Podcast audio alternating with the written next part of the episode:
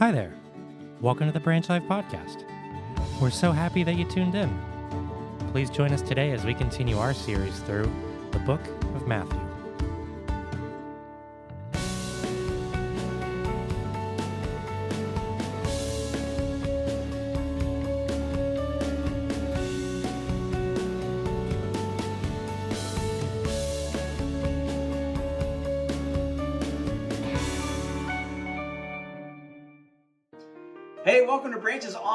Worship. We're in a series called Seven Life Lessons, where every week we're looking at one truth that will transform your life. We're so glad that you're joining us wherever you are on your spiritual journey, wherever you are in the world. We hope that this will be an encouragement to you. If you're with us every week, welcome back. And if this is your first time logging in, uh, welcome. We're especially glad that you're here. We'd love to hear from every one of you. Would you take a moment to fill out the online connection card before you log off? We're about to jump into this series, which is just a continuation of our study of the book of Matthew. So if you have your Bibles or if you have your Matthew journals, get them out. We're somewhere in Matthew's chapter 14 through 16 where Jesus teaches these powerful lessons. My name is Josh. I'm one of the pastors at Branch Life Church. And again, we're glad that you've joined us today. If you'd like more information about Branch Life, if you'd like to give online, if you'd like to find more shareable resources, uh, you can find all of that at branchlife.church. And we'd love to connect with you more there. And if this message is helpful to you today, don't forget to share it with your friends on social media. Hey, grab your Bibles, grab your Matthew journals. Let's dive into today's life lesson. Remember the life lessons your dad taught you. Dads teach the best life lessons. I remember the first of many life lessons my dad taught me by making paper airplanes. He taught me how to fold and measure the paper so it was sure. That was amazing. I learned so much. Our Heavenly Father also teaches life lessons. He said, For whoever would save his life will lose it, but whoever loses his life for my sake will find it.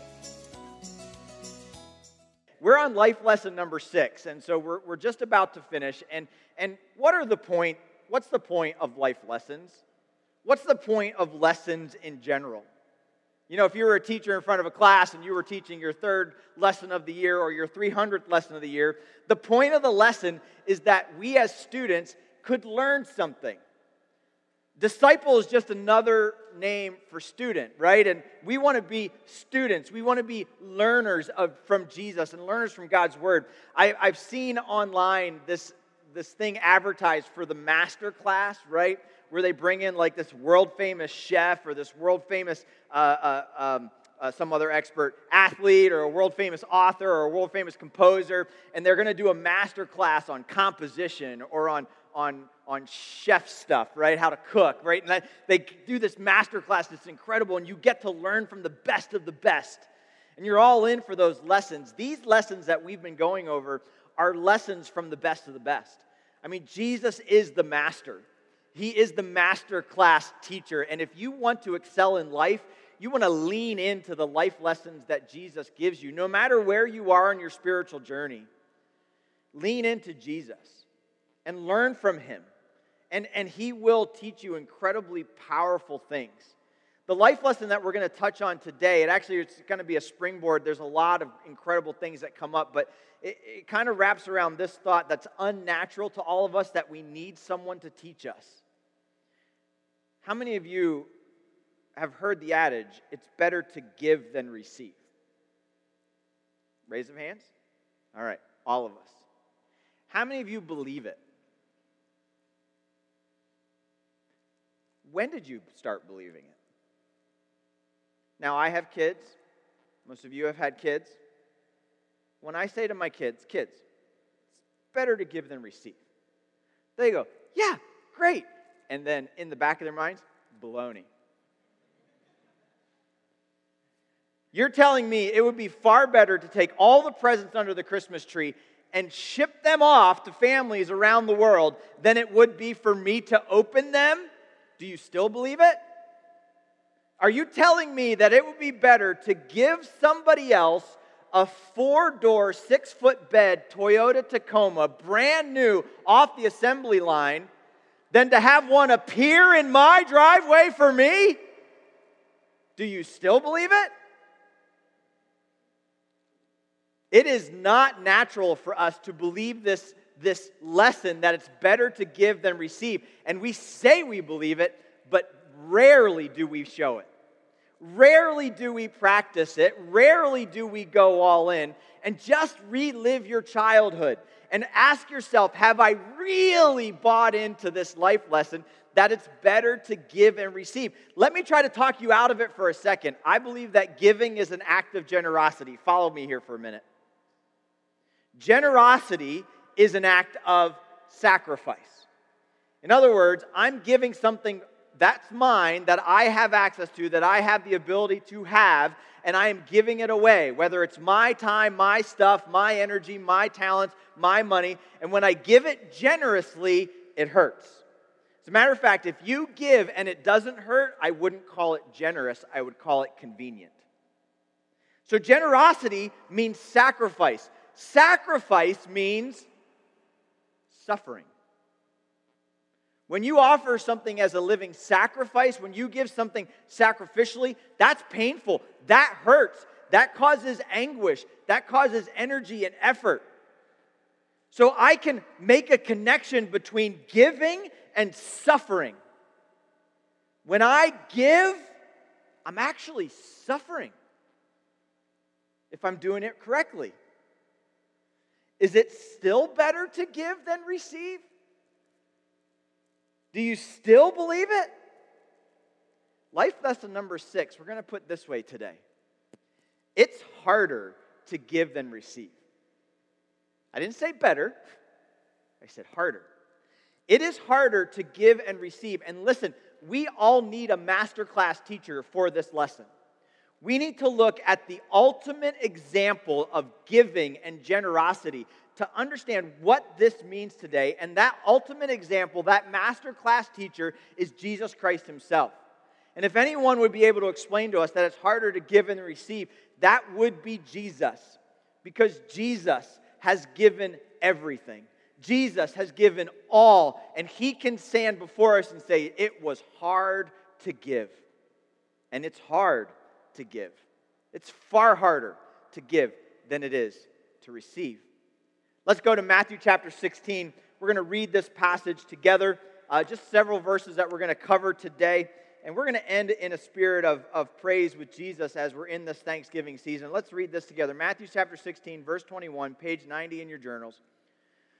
From that time, Jesus began to show his disciples that he must go to Jerusalem and suffer. Now, we've circled the word show up here on our uh, verses today. Showing someone something is just another way of teaching them. Remember, if I'm teaching by example, if I'm leading by example, I am giving a path that other people can follow. To be a disciple means that I'm following the path of my rabbi. I'm following the path of my, of my teacher. I'm following the path of my leader, so much so that I'm covered in his dust. And Jesus is showing his disciples. This phrase is specific in this moment showing. He's talking to them about an action or activity that they will eventually also be participating in. And all of us participate in in some way, shape, or form if we're a follower of Jesus. So Jesus is showing, he's teaching, he's leading his disciples into this that he must go to Jerusalem and suffer many things at the, from the elders and the chief priests and the scribes, from the people there, and be killed. On the third day, he will be raised. And Peter took him aside, and he began to rebuke him, saying, Far be it from you, Lord, this shall never happen to you. And Jesus turned to Peter and said, Get behind me, Satan. You are a hindrance to me, for you are not setting your mind on things of God, but on things of man. Now, as we tear apart these three verses and we think about them for a moment, Jesus is showing his disciples how to suffer. He's talking to them about this incredible gift that he's going to give of himself. He's going to lay down his life. He's going to die. It's going to be giving. It's generosity that leads to sacrifice, that leads to pain. And Jesus is going to go through all of that. And if we are truly a disciple or a student of Jesus, we must learn from him. So, in this moment, what, are, what is he asking the disciples to learn? He's asking the disciples to learn from his master class, his life example. And so there are three prayers that I believe that every disciple should pray as a result of these verses. We're going to look at those three prayers today. Now, the first prayer is a difficult one. And you may have never prayed this prayer. As a matter of fact, you've probably prayed the opposite of this prayer. Prayer number one from a disciple is this Lord, teach me to suffer. Lord, teach me to suffer. I literally said to someone, We're going to talk about this prayer today, and the prayer is, Lord, teach me to suffer. And the person that I was talking to said, Whoa, don't pray that prayer, because he might actually do it. He might actually teach me to suffer. And what do we usually pray? We usually pray, Lord, keep me from suffering. Get me out of this pain. Get me out of this hurt. I don't want to go through that. I want to be I want to be healed. I want to be relieved. I want to be brought above. I don't want to stay in this suffering, this place of pain and agony and hurt.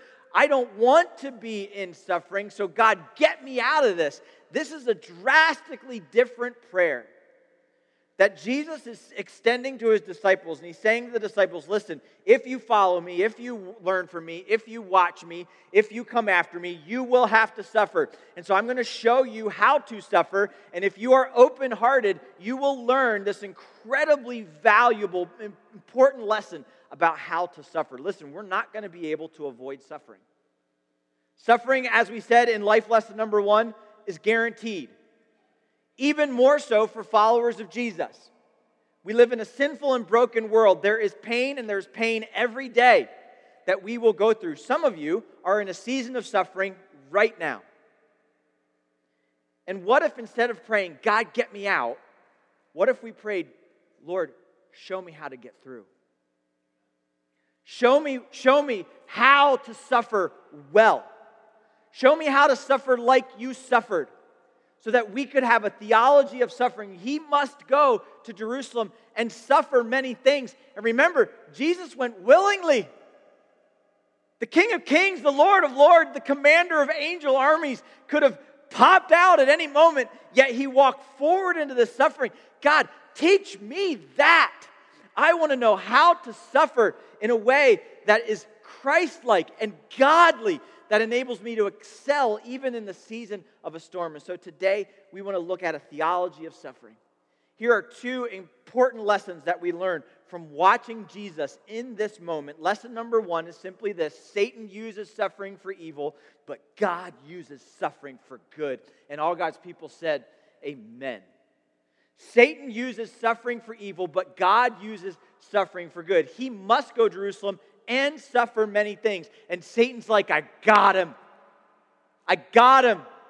I got Judas in my pocket. He's going to betray him. I have the scribes and the elders and the, and the people, and I've got the Roman leaders, and they're going to arrest him. And, and then they're going to put him on a cross and they're going to nail him. The centurions are going to do exactly what I want him to do. They're going to hang him on that cross and he's going to die. And the king of the world is going to die on that cross. And Satan's think, thinking, I'm going to win in this moment and I'm going to cause so much pain to my enemy that I am going to be victorious and the world will be mine. And Satan is constantly trying to use suffering for evil, but God has other plans. And even though Jesus was killed, on the third day, he rose again, stamping to death the serpent who is Satan, giving victory and salvation to all who would open it, be open to it and receive it, and giving eternal life to everyone, everywhere, changing the trajectory of the world.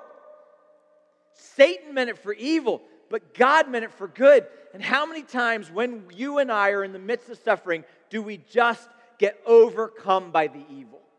This is bad. This is painful. This can't be good in any way. God, where are you? Wow, could you do this to me? Don't you love me anymore? And we start worrying and being anxious. This is going to go badly and wrong, and I'm going to lose and I'm going to miss, and it's all these things are going to happen. It's going to be awful, and it can't see anything good coming from it. When we find ourselves in that theology of suffering, all we're remembering is truth number one. Yes, Satan does want to use our suffering for evil. Satan would love to use a pandemic for evil. Satan would love to use your bankruptcy for evil. Satan would love to use your cancer for evil. Satan would love to use your relationship disaster for evil. But God, God wants to use it for good. And God is in the business. He has worked out the design of taking the suffering from us that we are in and working it together for good. So much so that He has a promise to those that love him that he will take all things and work it together for good. You know, this is the oldest trick in the book, literally. Satan trying to take suffering and use it for evil. The oldest character in the book is named Job. Job was righteous and godly, and Satan came to God. And this is the oldest story that we have in the Bible. It was the first one written thousands of years ago. And Satan says to God, uh, Satan says to God, if you let me hurt Job, he will curse you. And God says, do what you will. And Satan comes down and causes incredible suffering and loss onto Job, onto his job. He loses his kids, he loses his finances, he loses his wife, he loses his health, yet Job still praises God. And God takes this incredible pain that Satan set onto the story of Job and he turns it all together for good. That in the end, double everything that Job lost was gained because he kept his faith in God. Satan meant it for evil, but God meant it for good. The very first story ever told in the Bible is that story. The story repeats itself in the person and work of Jesus, as we've already talked about. Satan thought he won at the crucifixion, but Jesus rose from the dead. And it continues on as the 12 disciples go from the resurrection and ascension of Jesus to the building of the church. Every single one of the 12 disciples, including Stephen, including uh, the, the disciples that replaced Judas, every single one of the 12 and then 13, then add Paul to it, every single one of those disciples died a martyr's death. All but one, John, died young. They were crucified upside down. They were beheaded. They were speared. They, they, they each gave their lives willingly for the sake of Christ and the church. And every time Satan hunted down one of these 12 disciples, every time he had victory in one of these, in his mind, had victory in killing off these disciples, every time God took that death, God took that martyr, God took that loss, and he multiplied it for good and the church built, and the church grew. And the church, as promised last week, was unstoppable. The gates of hell will not prevail against it. About a month ago now, 17 missionaries from the Ohio area were down in Haiti trying to help the poorest nation in the world, trying to serve and, and lift up kids that were orphans, families that didn't have food, provide medical care for those in need, and show them Jesus. Those 17 missionaries, men, women, and children, were all taken captive by a gang in Haiti. And for the last month, we haven't seen them, we haven't heard from them, we have no updates on how they're doing. We simply know that the gang that kidnapped them wants $1 million for each person that they're holding captive. Now imagine for a second that you're one of those 17. You've been held a prisoner from a gang for over a month. You don't know if you're ever going to see your family again. You don't know if you're ever going to be able to be free again. You don't know if this day is your last day to breathe. How would you react in that moment? What, what would you think? Where would you go?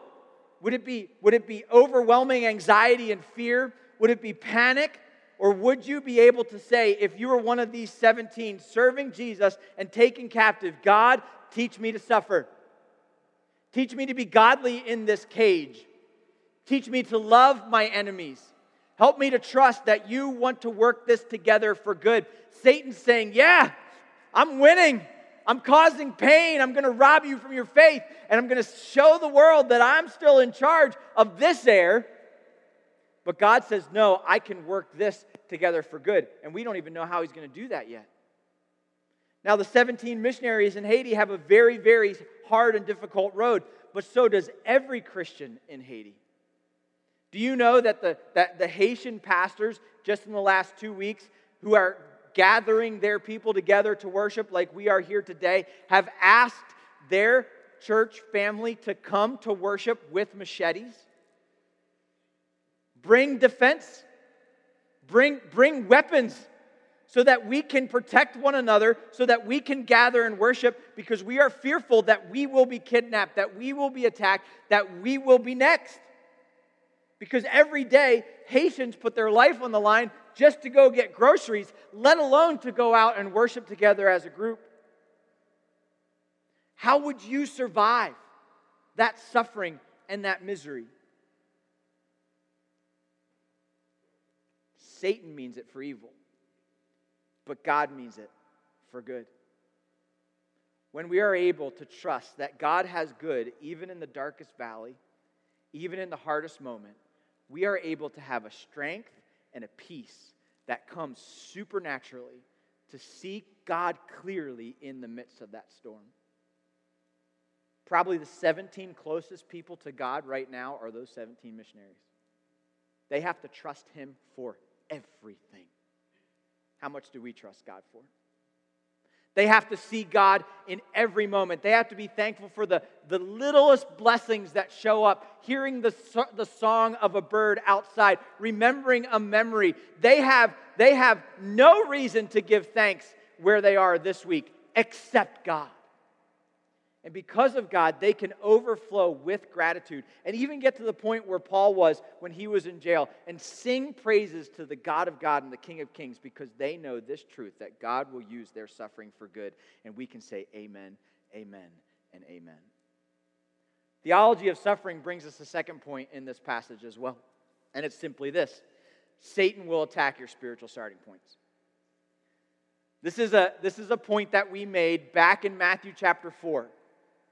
Satan will attack your spiritual starting points.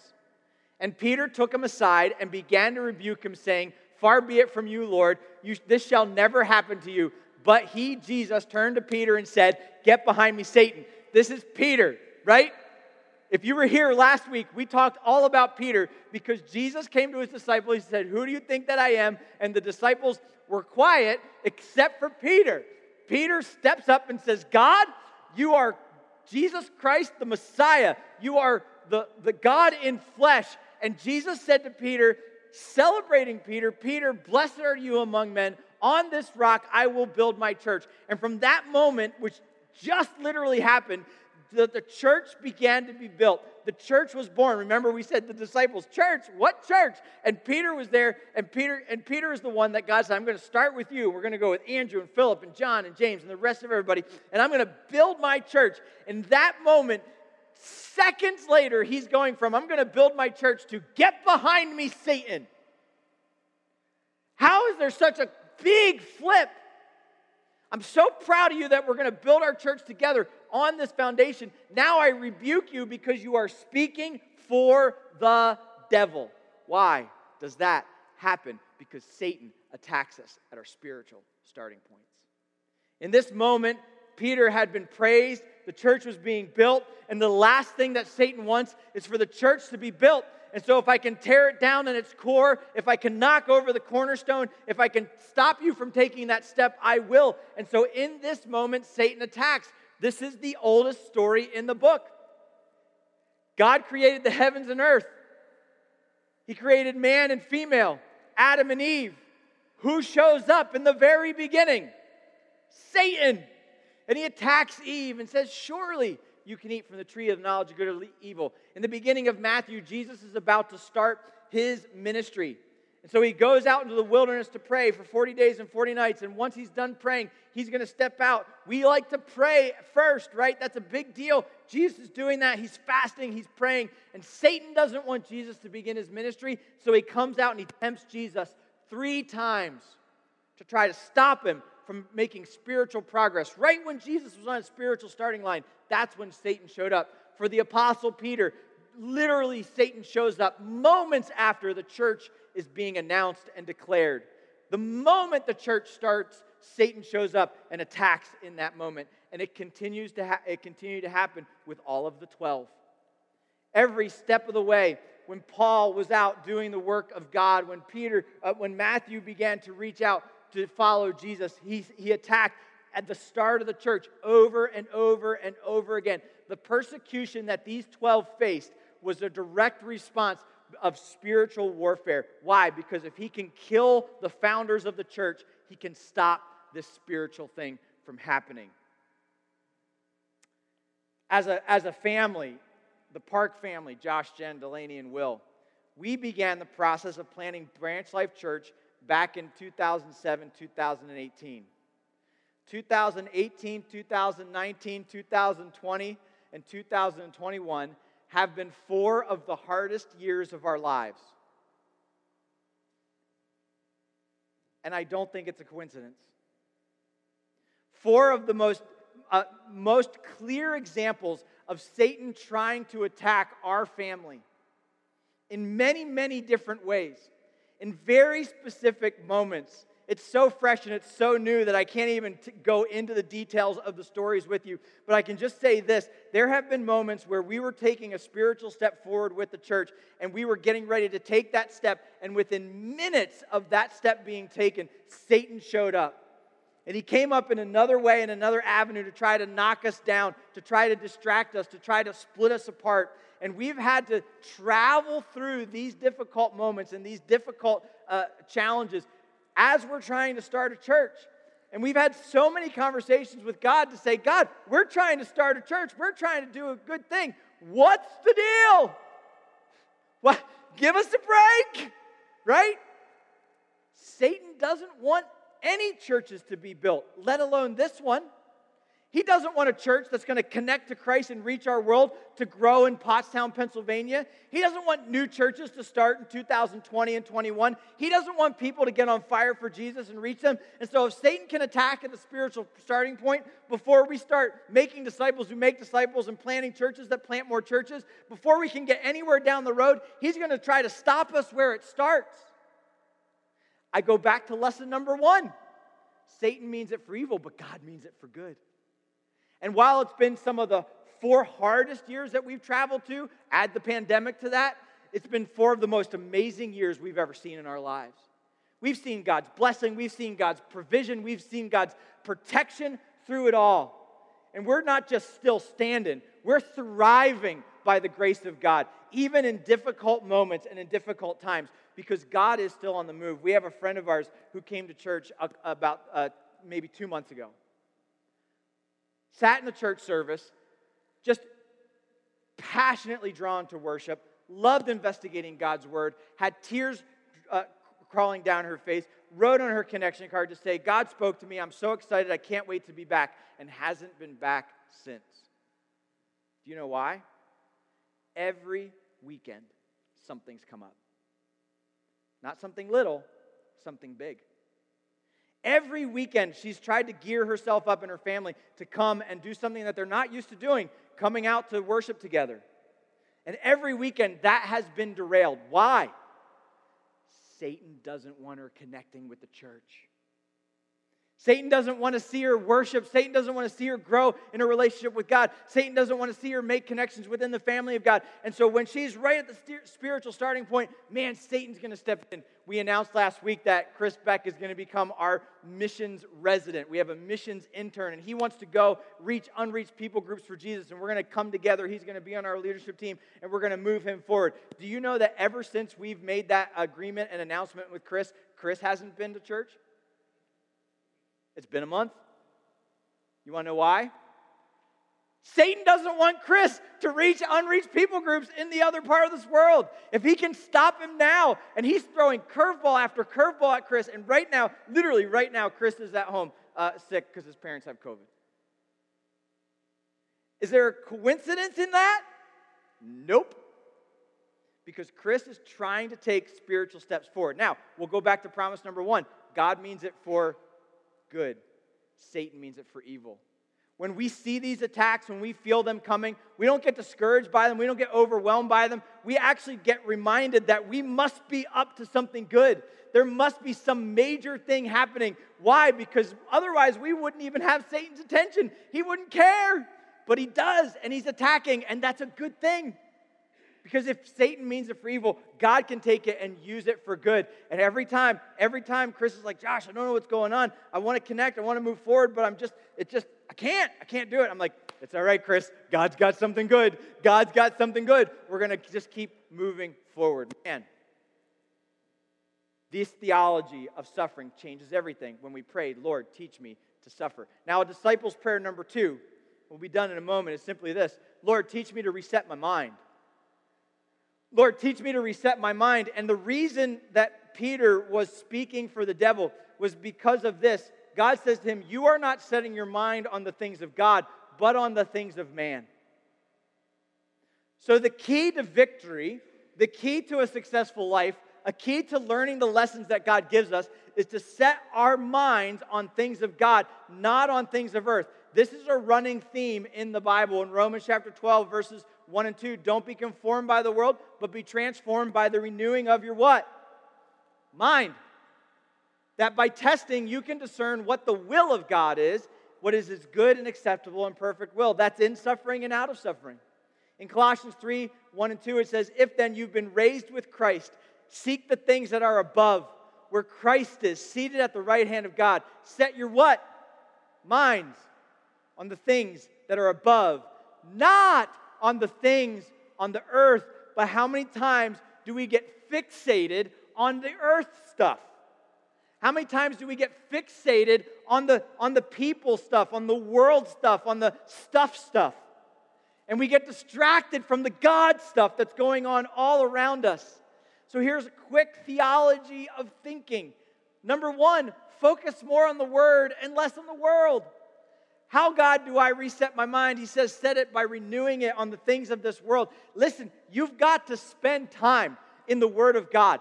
This has to be your filter. This has to be your power source. This has to be your go to. And this has to come into your spirit and being and rhythms on a regular basis because this counteracts the message of the world. And so I have to spend more time focusing on the word than the world. And if the world is saying this and the word is saying that, I'm going to go with the word. And the word is going to be my power and the word is going to be my encouragement. We have got to spend rhythm. Now, I don't know if you're a reader or not. I had a good friend of mine I just was talking to this week. We had a great conversation about life, liberty, COVID, and the pursuit of happiness. And it was all this kind of stuff that was going on. And she actually said to me, she's never Uh, had more time in the Word of God than over this last season because she figured something out. She figured out that she's an audible learner, not a visual learner. I'm not a visual learner because I can't spell, right? So it means I can't read very well. I'm an audible learner myself. And so she said, what I, what I found was auto, uh, audio Bibles where people read the Bible to me. And sometimes it's cool people. It's people that I know and I appreciate, and they'll read the Bible to me, and I can, like, when I'm running, listen to the Bible. Does that count? Yeah. I can have a podcast when I'm working out. I can have it on in the kitchen. I can listen to it when I'm falling asleep at night. I can turn it on when I'm in the morning. And she goes, I've been, I've been chewing through not only the Bible, but I've been chewing through commentaries. I've been chewing through great books that I've never been able to read before because I just wasn't a good reader. And oh my word, my everything has changed. And I don't know, she said, I don't know how I would have gotten through this without, without audio Bible. What did that do for her? It simply caused her to focus more on the word than the world. That's how we change our thinking. Win that battle, and you win the war. Let's focus on the word. Number two, let's focus on generosity, not prosperity. Focus on generosity, not prosperity. I already said generosity hurts, right? If it doesn't hurt, then it's not generous. And we need to give until it hurts. We need to give sacrificially. Why would we do that? Why would we give because it hurts? Why would we fly to Haiti where it's dangerous, where we might get kidnapped, and help children? Why would we give money away that we earned? Why would I give you my weekend to help tear down walls in a fellowship hall? Why would I use my gifts and stuff and talents to help build a church? Why would I do any of that? Because that's exactly what Jesus did. That's what he demonstrated to us when he gave us sacrificially everything. Now we have, we can give sacrificially back. And so many Christians think that salvation brings prosperity. I'm here to get a better life. I'm here to get more stuff. If I have favor with God, he's going to bless me, and that means it's going to rain money whenever I want it. That is not Christianity. The mark of a Christian is not that you're prosperous, a mark of a Christian is that you're generous. And we're not going after prosperity, we're going after generosity to be like Christ. He had no home, he had no bank account, he had no chariot or car, he had nothing to give, no place to lay his head, yet he had everything. And he generously gave. How can you, in this season of thanksgiving, be more generous? How can you sacrificially give to be like Christ? The, when we get turned upside down is when we feel like we're losing our stuff. I can't have more money. I can't have more time. I can't have better health. What are you saying, God? How is that fair, God? I'm mad at you, God. Don't take away my stuff, God. I've worked hard for that, God. And when we start losing our prosperity, we start getting mad at God. Listen, if you've given it away, it's not yours anyway. Give him your health. Give him your car. Give him your family. Give him your house. Give him your bank account. Give it to him. And then you're not going to get upset when he takes it away. The giver of every perfect gift is God himself. Let's be like Christ and focus on generosity over prosperity. And number three, let's focus on gratitude, not grumbling. How do I reset my mind? I focus on gratitude, not grumbling. There is something to be thankful for in every moment of every day. And all God's people said, I'm going to say it again. There is something to be thankful for in every moment of every day. The problem is, we are way better at finding something to complain about than we are something to be grateful for. We focus on it, we, we bore into it. Teenagers, naturally, you're good at this. You learned it from your parents. But the moment mom or dad says no, you say, What? That's just not fair. Like, I can't believe you wouldn't let me do that. I just want to, but it shouldn't. And I'm going to slam my door and na na na and be upset. And why couldn't you give me that? Did you know that your parents gave you three meals that day? They gave you a bed to sleep in and running water in your house so that you could get a shower. They paid for your haircut and the clothes that you're wearing. Do you know that they gave you rides to and from and are giving you an education? And in this one moment, they said, No, you now think it's not fair? But we do that to God all the time. And how dare you, God? How this isn't going perfectly. This isn't going the way I planned. It feels like it's out of control. And God, how could you possibly for one moment think that but God's like, I'm giving you light. I'm giving you breath. I'm giving you uh, animal. I'm giving you a family. I've got you money. You're an American in 2021. You're like the richest person that's ever lived. Just try saying thank you every now and then instead of how dare you. And watch what happens. When we thank God for the small moments, when we thank Him for the when we thank Him for the blessings in the middle of the storm, when we're able to turn our attention and focus, the problem is not that God's not there. The problem is that we just don't see Him.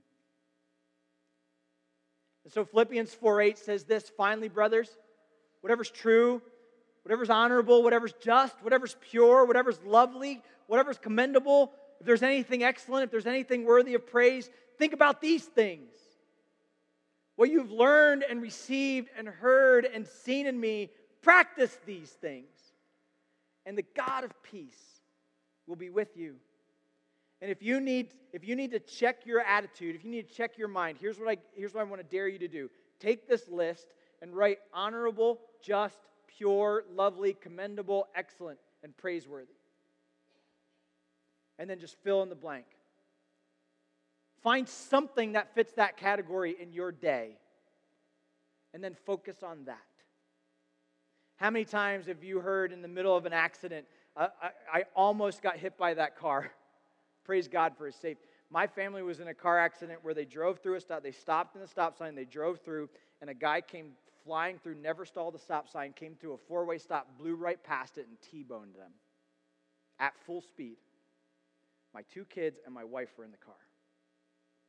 I could have very easily said, That guy wrecked my car. And he did. But my two kids and my wife were absolutely unharmed. I praise God that they're safe. I could care less about the car, and I could be thankful in this moment that He protected my family. So many of us whine about the car, and we stop seeing the blessing, even in the middle of the storm. So let's focus on gratitude over grumbling. You see, a reset mind is a peace filled mind. A reset mind is a peace filled mind. And so then you can pray this third and final prayer Lord, thank you. Lord, thank you. Thank you for loving. Thank you for giving. Thank you for dying. Thank you for saving. Thank you for protecting. Thank you for wa- walking. God, thank you even for suffering. And so today we want to pause. I want to challenge you to think about this in a very specific way for the rest of the week. It shouldn't be hard, it's Thanksgiving week. What do you have to be thankful for? What do you have to praise God for? What storm do you see Him in the middle of? How can you praise God for your church, for your family, for, your, for the life, for the blessings, and for the hurts that are there? And I want you to proclaim that praise to God. I want you to proclaim that praise to the world and demonstrate that your mind is now reset because your theology of suffering has been reset simply because you're following the example of Jesus. I want to invite us to take that posture even before we leave. And the praise team is going to come up and lead us in a season of celebration of who Jesus is. So, we, eh, with every head bowed and every eye closed, will you, for these next few moments, just thank God? Just say thank you. And let, let whatever He brings to your mind be the praises that you bring to Him. In the silence of the moment, would you start this Thanksgiving week off by saying, Lord, thank you?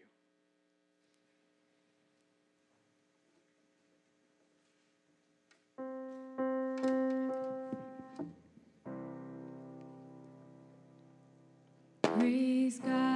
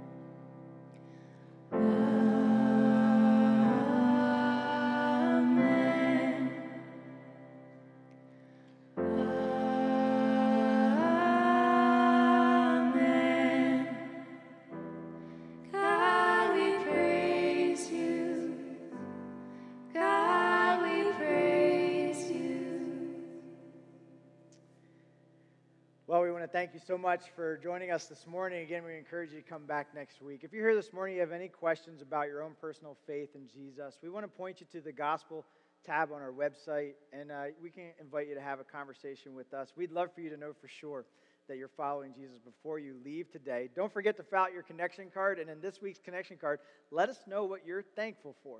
So go ahead and fill that out. You can put that in the offering boxes in the back or take it down to the connection card. Thank you to everybody who gives generously. Uh, we, are appreciate, we appreciate your gifts and the way that you give to God in this way. Don't forget to come back tonight uh, for our vision meeting and our dinner. It'll be ha- happening at 5 p.m. and bring your best dish next week. Life lesson number seven, we're going to wrap it up. You are dismissed. Hey, thanks again for joining us. Don't forget to take a moment to fill out your connection card. Let us know what you've heard from God today. If you have any questions or prayer requests, we'd love to get those. This is something that you can share on social media. If you'd like to do that, we'd be honored that you pass the word along. And if you want to catch up on other uh, life lessons from this series, you can go to our YouTube channel or, or again to our website anytime to find out more. We've prayed over you, we've prayed over this message, and we hope that God has used it in your life to take you one step forward on your spiritual journey. Thanks for joining us during this time, and we hope you'll be back again soon. Have a great rest of your day.